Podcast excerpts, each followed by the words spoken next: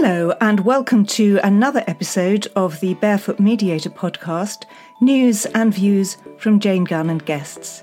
In this episode, I speak with Andrew Priestley, who is a business coach and leadership mentor focusing on people, problems, and performance, as well as the author of several best selling business books on finance, leadership, and strategy.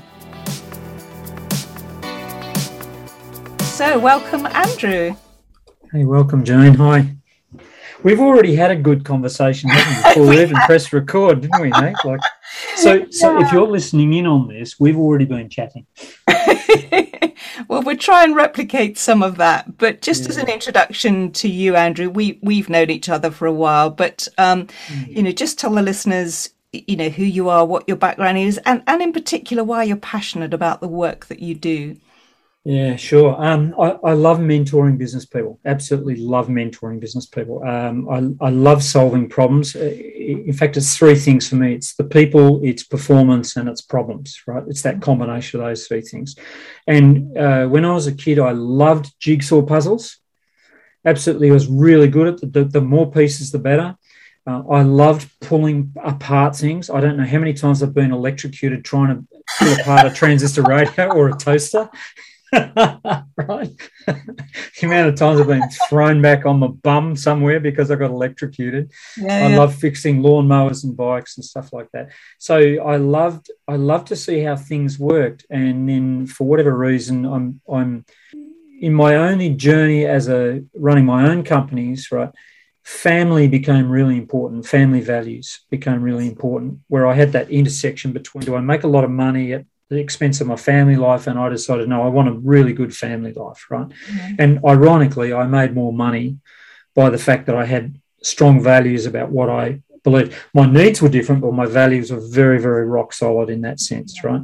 Yeah. and I see so many people who are very ambitious who don't seem to know how to put that together. They sacrifice one or the other and they don't configure it in a way. And the, the three things that show up to them is how do I handle people, which you're you're the expert on that, right? Yeah. Um, uh, and you've written a book on this too. I have, yes. What's the book called?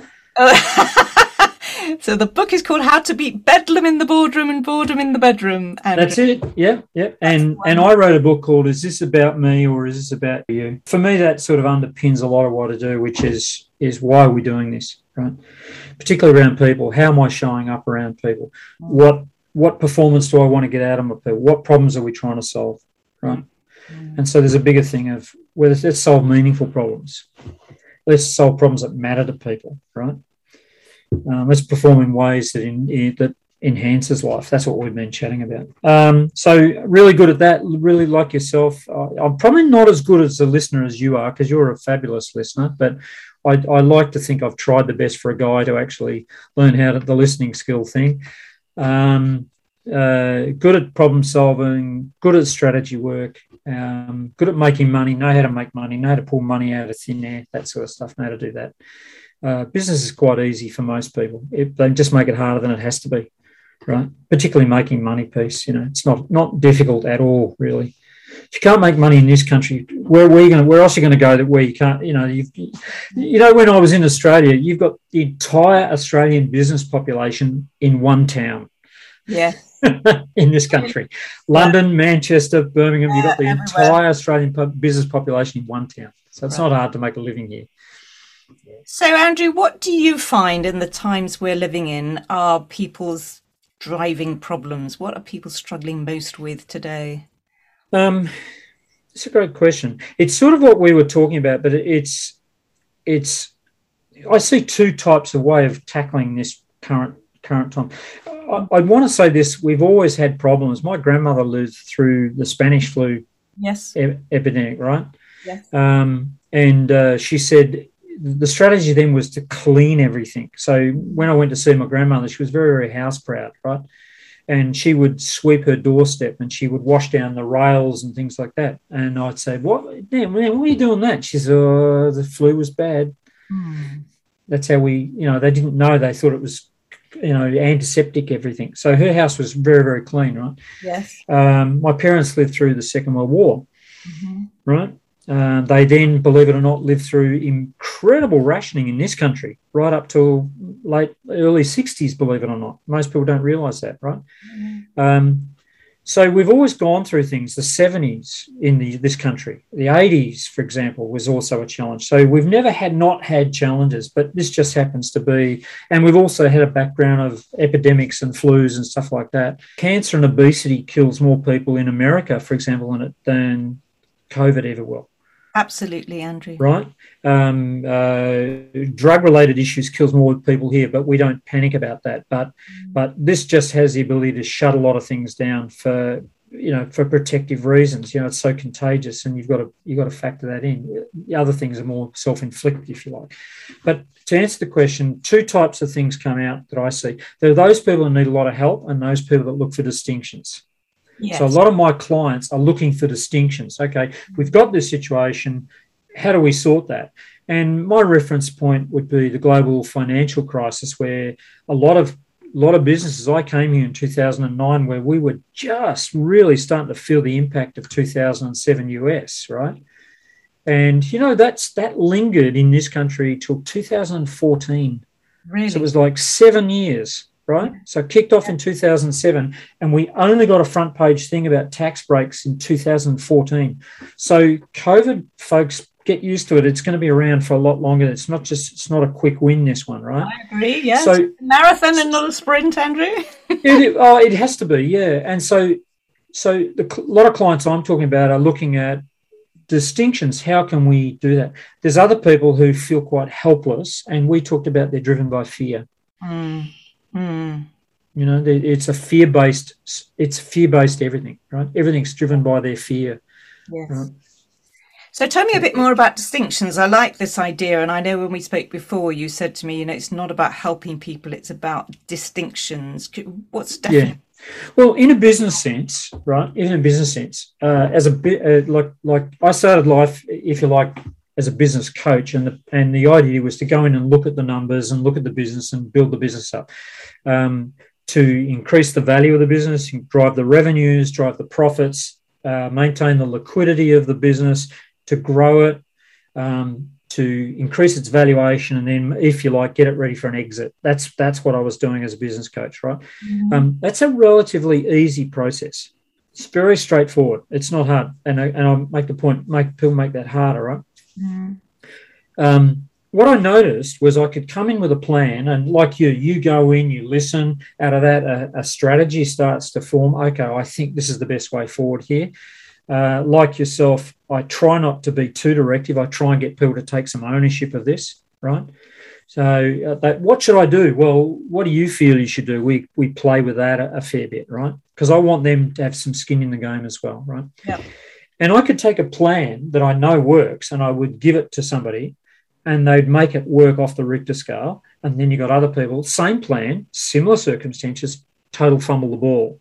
And I thought, well, what's the difference here? It's it's the person, how that person comes into that situation. So I got very interested in the leadership piece. What's the difference? Same businesses, identical conditions, same environment. What's the difference between it? Right? And the ones that were the hardest work were the ones that need help and they're looking for a massive 300% shift. They're looking for you to tell them the answers, tell them what to do. Um, uh, and there's nothing wrong with asking for help, but it's it's in, it's almost like they've they've onboarded helpless. Yes. Right, and and at the heart of it, often is the language that they use or the way they frame the problem is the problem. Right? And I'm sure, you know, working on the wrong problem, you've found this in your career, working on the wrong problem is the problem. Yes, a lot of times, yeah, the problem the problem is not what people say it is, it's something else. Oh yeah, yeah. What most people are describing as the situation, but not the problem. Yes.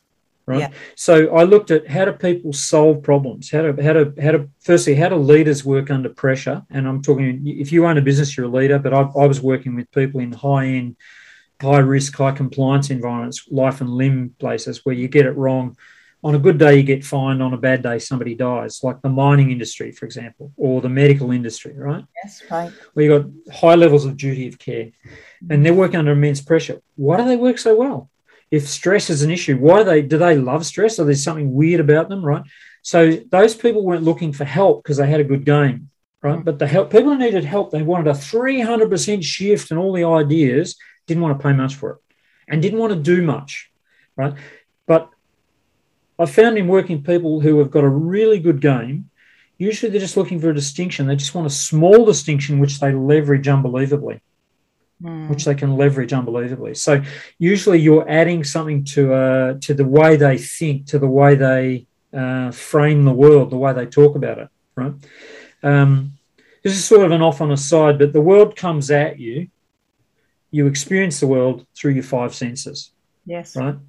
And, uh, you know, what you see, what you hear, what you feel, the only way you make sense of that is through language and how you express that, right? And that language can either be passive or it can be active language. And passive language places you at risk and it puts you in a helpless thing. And it, it gets fueled by a heightened sense of entitlement. Yes. Right? Uh, where this should go, the expectation, this should happen, this should go the, exactly the way I want it. Why aren't I getting this? You know, that usually is a hallmark of, of that very passive thing where helplessness drives it. I mean, I'm talking a lot here. What do you think? Am I on the right track with this? I'm thinking, Andrew, as you're talking, and I expect you're very familiar with it, the difference between the Karpman drama triangle, I bet you're familiar yeah. with that, and then um, what what uh, I've heard referred to as the empowerment dynamic. So the Karpman drama triangle is you know what you're expressing many of your clients feel like victims you know yeah. they feel helpless and so they're yeah. looking for something or someone to save them and I, I think that's pretty much the mindset i see in society at the moment we're all looking for someone whether it's a politician or a leader or a big company to come in and go it's going to be okay we're going to save you uh, mm-hmm. and so there's a rescuer somewhere there in that in that uh, triangle there's a rescuer the yeah. alternative dynamic to that is to say it, it's not a it's not a drama it's a challenge yeah. um, and you are the creator you're not the victim you're the creator of your own circumstances and what you need is a coach or a guide which is you andrew or me you know we do that we're not going to solve the problem for people we're going to help them to get themselves on the right path. And but they are the creator they are the leader they are the person that takes themselves forward. And i think to me that's the big distinction we need to make now for our clients but in society and and for at all levels of society right down to school children. You are the creator you are the architect of your future of our future. We can only do that together. If we together step up and find the way forward. And we don't yeah. look to others who we perceive as being leaders, but I, I sense these days we don't regard people as, I mean, I, I struggle to find external leaders that I admire to take us forward. It, it's us, it's up to mm-hmm. us. Mm. So I don't know what you think. Um, one, one of the things that one of the things, uh, the Karpman triangle is a really good one. Where am I on that? You know, victim, rescuer, enabler, those those things. Yeah, um, I sort of look at with a lot of people right now as this child, parent, right? Uh, I think that's transactional analysis, but it's child. Yeah. It's it's child. Um, for me, it's not. It's child, adult, and right, parent. grown up. Yes, yes. And so a lot of work I do with leaders is you need to grow up. Mm. Mm. Right, you need a grown up. Like when I when I take my grandson down to Battersea Park, you know, over summer, right?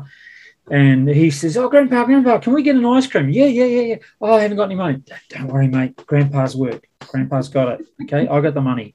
this is Grandpa's work, right? You just go. Your job is to go pick an ice cream.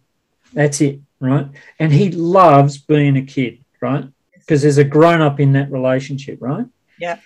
You got it? But I've noticed that with his little brother, he'll say, Don't worry, I've got it. Sweet. And his little brother lets him handle it, right? So it's yeah. not like I'm saying you've got to do this, but it's it's a lot of people I deal with, they're just not grown-ups, they're adult, which is your chronological age. Yes. Right? But they're not grown up. Mm. Right. And I was I was chatting with someone recently where he's parenting his parents, right? And you know, even in Australia, they've got a, a, a, thing which is "Don't parent us, don't parent us" at the moment. That's the big cry, "Don't parent us," right? But they're behaving like you know, like they're either two-year-olds with a tantrum or fourteen-year-olds who rebellious fourteen-year-olds. You can't tell me what to do, right? They're going that way. It's there's no grown-ups in those protests, if you know what I mean where they're saying let's let's grow up a little bit you know fascinating in terms of family dynamics andrew because we mm. all and one of the things i look at in in in the course that i'm running at the moment barefoot mediation is you know where does our behavior come from because people look at the culture in their organization and yeah. unless you've defined that culture what you're sitting in is a cultural soup which has been made of all the cultures that people bring with them mm. in other words how they've behaved in their family, how they've behaved in previous workplaces, how they've been treated, and they just bring that and stir it all up. And and so you haven't got a defined culture in your organization because you haven't gone to the trouble of defining what's how do we do things around here. Uh, and, and even if they do, they don't buy into it. Yeah. And I see that a lot. I was I was I was on a call where this my my client was was had three of their managers there, and the way she talked to those managers was just horrific, right? Yeah. And I said, hang on, time out, time out, time out. Because I looked at their website and they've got our values is respect. I said, time out. I said, there's no respect here in this conversation, right? Um, so either either let's let's just get rid of that off your website because it's not true. Is it? Yeah. That's the real issue here. There's no respect, right? Yeah. Uh, you know, there's another thing, Jane, which is you'll be talking to people and there's a presupposition that it's going to be easy. Hmm. And in actual fact, I was listening to a, a, couple of people talk out a problem the other day, and I said, um, and this is a, an opinion shared with a colleague of mine too. Do you understand it's not easy? This is actually difficult. What you're trying to fix. And you know, I'm, I'm psych trained, and so there's a there's a, a fallacy of looking for one cause and one fix, and it's usually multi-causal and lots of reasons and that's that's a, a, bias which makes which is just designed to make you more upset if you're looking for the one cause. Why is my life so bad? You're looking for one thing? No it's unless you've had a really severe trauma yeah. But even then you know you can still say well how do i want to how do i choose to make what make that mean?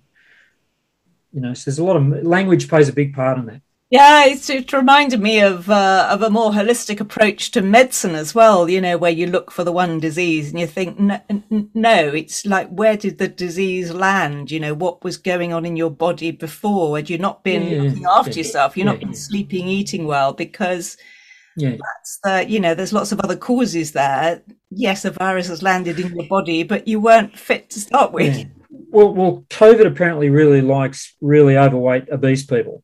Yes but there's the very reason. The reason why you're susceptible is your immune system's in because you're over, you're morbidly obese for a start off. You're just not coping. You're not designed. Uh, I, I, looked at a lot at Alzheimer's, for example, and uh, in one of the thing that just goes through all of that research is they're dehydrated. Oh, they really? Just, yes. They don't drink enough water. The brain, the brain runs on water. Yes. Sugar's the other so, thing for Alzheimer's, high, high blood yeah. sugar. Oh yeah, yeah, yeah, yeah, yeah, yeah. So but yes, know, again, we're sort of always looking for this miracle drug for it. Hmm. Actually, look within yourself because there's probably an answer yeah. there. So, so tell me this: you're you're really good at handling difficult people, yeah? Yes. Why on earth do you want to work with difficult people? Tell me. This is fascinates me. Why did you choose to a career that involves working with difficult people?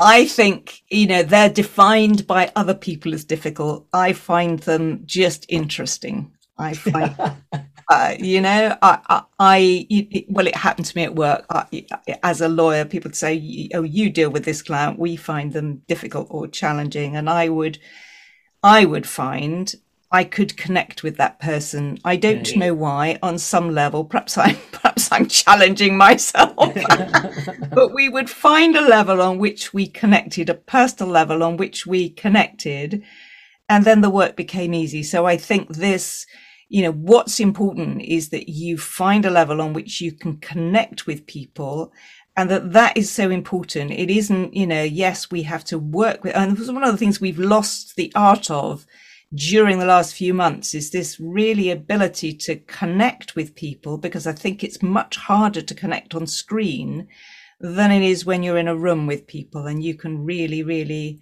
you know, engage. You can look at them in the eyes.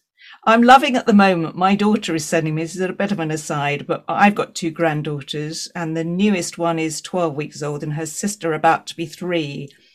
And there's something about her that she sent me a picture yesterday. She will look at this child.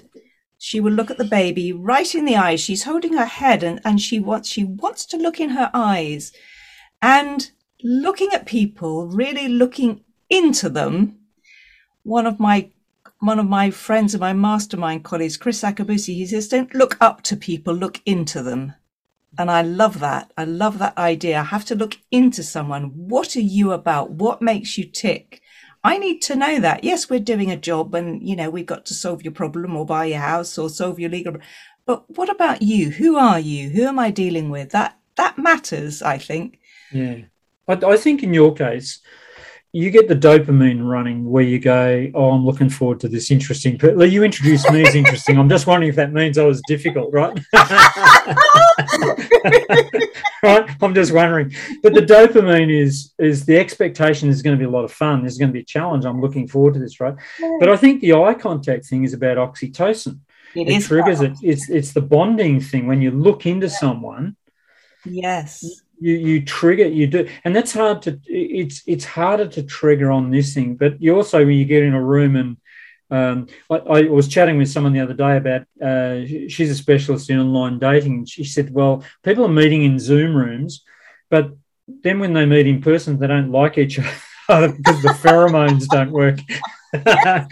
So they've got the oxytocin having but the pheromones are saying no this ain't going to work. Fascinating. But a colleague of mine, a very well known mediator yeah. called Ken Cloke, he's written a whole paper called Bringing Oxytocin into the Room. So, how do mm-hmm. you bring it into a situation of conflict and enable people to build up their oxytocin? And it is this bonding hormone. It's interesting. And it's yeah. fascinating to see, yeah. you know, who gets that and who doesn't. So, yeah. Yeah, yeah. I mean, it's it's connecting with people. I think it's pretty easy. You just look at them. You just look, make eye contact. Surely, yeah. And then the mirror hormones kick in. You know, the the mirror neurons fire up, and you start reflecting back and see. Oh, yeah. And there is a there is a there is a dating experiment where you do you know you do spend a lot of time deliberately, mate. Even if you do it deliberately, and that's the interesting thing. Even if you do some of these things deliberately, you're still creating the connection you know if you if you do spend uh, an inordinate amount of time looking into someone's eyes you can feel a bit uncomfortable but if you're both wanting to do that and you're both willing yeah, it, yeah, yeah. So, yeah you know yes some of these techniques that we that we learn in terms of communication can come across as a bit phony if you if you use them deliberately so you have to be yeah. You know how how you do that but i genuinely am fascinated by people and i know you are too andrew you yeah know. yeah i love people i love people what is I it? really do. Um, uh, you know, I've made a lot of a lot of mistakes in my life, and I wouldn't want people to have experienced some of the mistakes I've made, right? Particularly in business, right? And so there's that sort of like uh, I try and take a very loving, tough love approach with people, but a very loving approach with my clients about you know what do you really think about this? What are your values? And and I can tell you what to do, but that's not as important as saying what do you value about this. I'm suggesting something. How does that land with you, right? And it might be that the outcome has got nothing to do with what I suggest or what you think it might be. It might be something quite ridiculous, might be, but but it it sits right for them, you know, sits right for them, and that that fascinates me. That that really fascinates, particularly that connection piece. How do you get connection with a difficult person? How do you make someone connect with you? You've got a difficult person, and they're they're there because they think it's a contest. Someone's got to win, someone's got to lose, and you're sending a mediator. How do you connect with them? Do you know, that's reminding me of a mediation I went into very early in my career. And, you know, one of the things we do is set the scene for the meeting. So you, you give some kind of introductory statement. And one of the parties to my mediation just sat back in his chair, pulled his chair back away from the table, folded his arms and stared at the ceiling. In other words, uh, you know, I'm not here. I'm not connecting. I don't feel comfortable. And the thing the thing about that was to think what's going on for him? Why does he feel uncomfortable? You know i could have challenged him and said look you know we're all we're all we're all here today to yeah, are you engaged in this meeting or something? Eh, that doesn't work actually. That just put him on the defensive. And i think we may have taken some time out but i explored a little bit you know like why do you feel uncomfortable today? What's what's going on for you? What's really going on? And then, then there was a deep seated reason why he felt extremely uncomfortable at the beginning of that meeting. But once I'd allowed him to explore that, to articulate it, to, to you know, to explain what I was trying to do, uh, then he was, you know, completely different. But his immediate reaction was to be like, I, I feel very, I feel very vulnerable. I think I think a lot of people's behavior does come from what we were talking about, Andrew fear and vulnerability. Fear and vulnerability. And although someone, and this guy actually turned out, I think he was an, uh, uh, you know, he was involved in arms dealing at some level. So quite a sort of, you know, hard bitten character. You, and you think, therefore, this is a tough guy, but not tough, vulnerable, full of fear, couldn't express it. So behaving in a, in a in a defensive and aggressive way but when you look underneath there's a reason for that mm. and and not embarrassing him in front of the whole of the rest of the meeting by saying come on step up you know behave mm. uh, yeah, yeah. was the answer yeah. um always different i think you just have to explore with each individual what's actually going on under the surface so so when you get in a situation like that do you sort of do you sort of put some permissions in place is it okay if i ask you what's going on? Do you, uh, how do you how do you create that? Yeah, well, I, I, am trying to think back because this is a long time ago. I, I think I think we just took a short break, and I would have had a cup of coffee with them and said, you Got know, yeah, I, yeah. I, I, noticed that, you know, yeah, so I noticed that you, you know, you you feel a bit uncomfortable, you weren't engaging in the meeting, you know, and try and just tease it out of him. and yeah, yeah. I, I, was in a, I was in a meeting. Uh, I was coaching a guy on sales, right? And and most of the coaching I do in that area is big ticket, multi step. So it's not not little sales. These are you know a lot of steps and a lot of money involved, right? And um, so we did a lot of talking about the product and the benefits and all that sort of thing. And we then we felt we're ready to go into a negotiation, right? And um, my guy opens his book and he starts doing his pitch and we'll call him Bill at the other end of the table, right? Um, we're listening to the pitch, and Bill does this. Mm-hmm. Yeah, yeah, similar thing. Yeah. Right, looks at the watch. Right, and my guy starts to pull his pitch. Right, what would you do in that situation? If you're an observer, what do you do? Do you intervene? Do you let him? Do you let it go through to the keeper? What do you do? I it always depends, Andrew. I don't. I don't always intervene, but sometimes the intervention is something like I, I just I noticed you just looked at your watch. You know, is there a you know you just you just comment on what you see. What am I seeing? What am I? Yeah, what am I seeing? What am I hearing? And just yeah. just saying, I noticed that. You know, what does that mean, or what do you think? God, always... you're good. You're good. You're good. what mm. the part The thing is, two things. I talk about the power of 10, being tentative. I'm wondering what I'm seeing. Yeah, yeah. Not being tough with people. I'm just curious. Uh, and then always giving power back, always giving the last word to the other person and going, what do you think? Or what's your comment on this? Rather than, yeah, you know, putting them in a difficult situation and going, you know, well, that's unacceptable or will you step up to the plate or whatever because that's when mm-hmm. people will withdraw or they'll try and sabotage you and people will always try and sabotage your efforts if they, if you've embarrassed them. And no one wants to lose face. No exactly. Mm. so yeah exactly that. Always enabling people to have the last mm. word and therefore save face uh, the dilemma i was in was it was a big deal. It was about a quarter of a million right? And i'm thinking as a coach, and I'm not there in official capacity. I was there just as an observer to see how he got on. Right? I thought, oh, is it my place to intervene and say something? Right? Because I'm thinking I'm watching this deal go down the drain. My guy's wrapping up. Now you can take an approach of, well, okay, University of Life. Uh, we'll walk out of that meeting, no deal. What did you learn?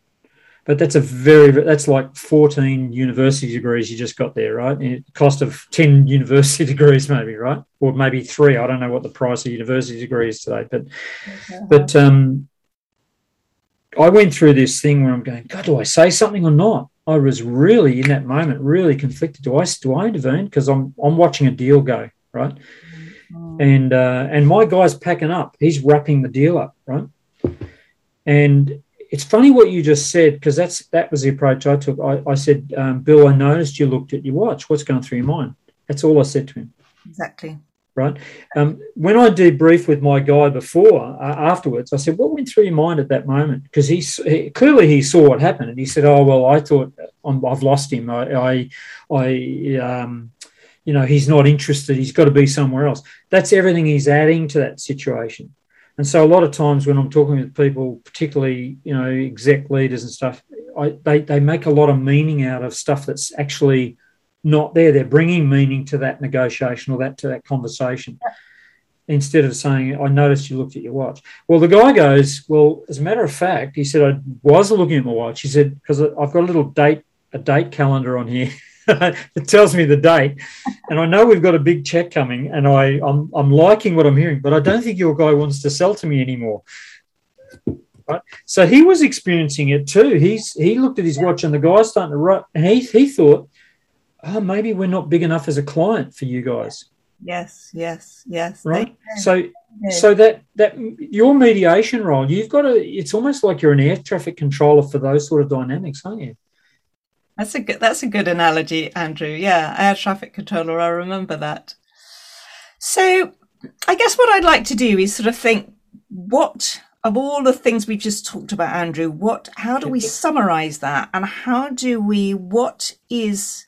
What is a message for people today in the times we're living in? You know, we're living in a time which is full of fear. We're living with a crisis that we don't see the end of and yet life and business goes on. So, what do you draw from our conversation that helps people find the way forward and find the leader within themselves to to do that?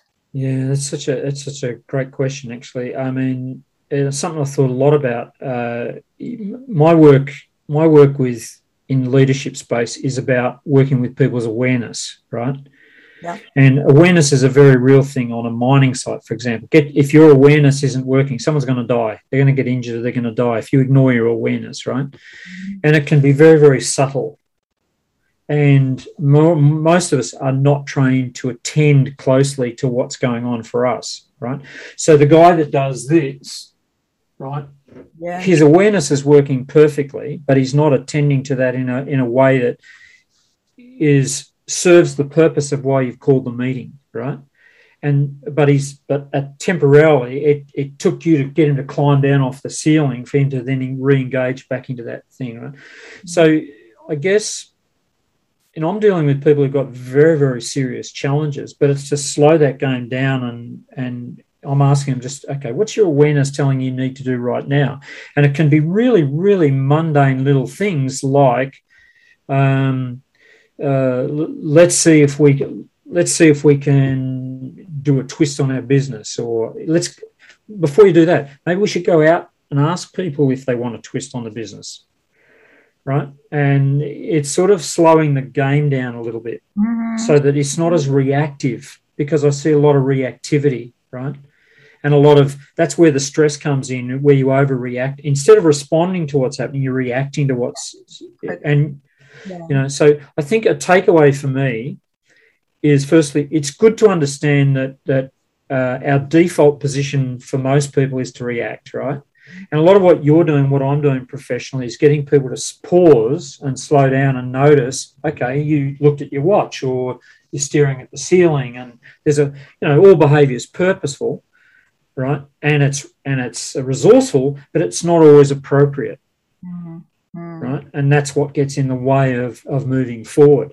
And so, a lot of my clients, the ones that want distinctions, I'd say go for distinctions. And that means you've got to examine yourself a little bit more. You've got to slow what's going on for me. And so, a lot of my uh, I had a client the other day said, "What the hell did we just talk about for the last ninety minutes? It was really good, but what did we just talk about, right?" Yeah. Right? And and he, I said, "Well, how do you feel?" He said, "I actually feel really empowered. Why?" He said, "Because I actually took the time to slow down and talk it through and unpack it. Yes. Even though the outcome's the same, the context is different. My, the way I'm approaching this is now different. In what way? I, I just feel more grounded, more stable." right i'm in more of a space where i can listen to people or be open to this or i can i can uh, contain their fears right um, parenting is about containing you know you know that with you yeah. with little children you contain it I do remember that, and actually now with grandchildren, I'm relearning it, Andrew. Yeah, yeah, yeah, yeah, yeah. My my my son said to me, "I don't." know. He said it just annoys me. He said these kids are just monsters. Well, they're not really. He said they, they just play up. He said when you get around, they just go go quiet they go all quiet. They do whatever you say, right? But it's it's it's it's a container. Yeah, it's like in business. You're a good container for that. Mediation, I think, is you create a, a context or a containment. Yes, you do. Don't you? You must. Yeah. What do you take? I'm doing all the talking. No, well, I mean, I I do, yes, and I like to summarise. And in any event, we need to wrap up shortly. But um, I I I like the idea that you know we are and we need to find space self awareness and then time to reflect. And I think yeah. you know, when we are in fear, obviously we are in fight or flight then. And so our brain takes over and, and, goes into overdrive. So I think when we understand that, I can say, no, what I need is I need to step back. I need some space. I need, and maybe I need a buddy or someone to, I mean, I've found online groups and, and people that I'm uh, able to discuss things with really really powerful you know start the morning with a focus group and and that is just a space to a space it's a space to reflect mm. uh, and and and maybe we're just not taking the time and the space to reflect and be self-aware in the circumstances we're in so those my my takeaway andrew I, I, I agree with you on the space thing and also to language again is a big is an important thing for me. And when people talk about fear, mm. right, I've been in fearful situations, right, in fear of my life. I told you before we mm. started this, I worked, you know, as a volunteer fireman, right, mm. and if you're surrounded by fire, that's a that is something to be afraid of, right, because mm. it's right in your face, right. Mm. Um, anxiety is thinking I'm going to a fire and it could get out of control. What if it gets out of control? And right now, most people say, I'm afraid, I'm in fear, but there's nothing fearful right in front of them in their face. It's more the anxiety. And I'm dealing with a lot of execs where the proposition is more of a what if proposition, which is yeah. driving anxiety. It's not actual fear of something. Do you get it? And so, it's to yeah. draw that distinction. Yeah, another distinction so, Andrew, it, it, two things. How can people contact you if they want to, if they would appreciate knowing more about your work? Where do they find you? Um, LinkedIn, easy. Just yeah. search yeah. me on LinkedIn or andrewpriestley.com. But LinkedIn's most, I connect with a lot of people on LinkedIn uh, for a variety of reasons. Amazon, just search my name on Amazon. You'll, you'll see see the books that I've written on there. But LinkedIn's probably the best way. Yeah, absolutely. or or you know, you might see me out walking with my dog, you know, and just come to say hello. You know. There's that guy called Andrew that we heard. There's that guy Andrew. Oh yeah, yeah. Podcast. yeah. Uh, what would your final, you know, what would a final couple of words be to listeners, Andrew? Uh, my final word is this: if if you've got someone you love, look them in the eye and give them a hug and and connect. Right, uh, right now you just need nothing beats a hug. I don't care what series you get, nothing beats hanging out with people you love, giving them a hug, spending time with them. You know, value them, really, really value them. You know, I've I've dealt with a lot of people who can't connect with their family, they can't travel, they can't get to see them. And I know as a grandparent, not being able to see my grandkids for six to eight weeks, just the mere pleasure of just being in their company and giving them a hug, right? So if you've got someone, you know, if you're happy, let your face know. If you've got someone nearby who you know, I need to give them a hug and connect, I would do that. That's a really nice place to start. Fabulous, Andrew, and I completely agree with you. Thank you, Andrew Priestley, for being my guest today. Thank you for listening to this podcast. If you enjoyed this episode, please share it with your friends and colleagues. Please do subscribe to the Barefoot Mediator podcast series. And if you would like to access my free video series for managing in times of change, challenge, and crisis, and download a PDF copy of my book, How to Beat Bedlam in the Boardroom and Boredom in the Bedroom, please go to janegunn.co.uk slash video. The link is in the show notes.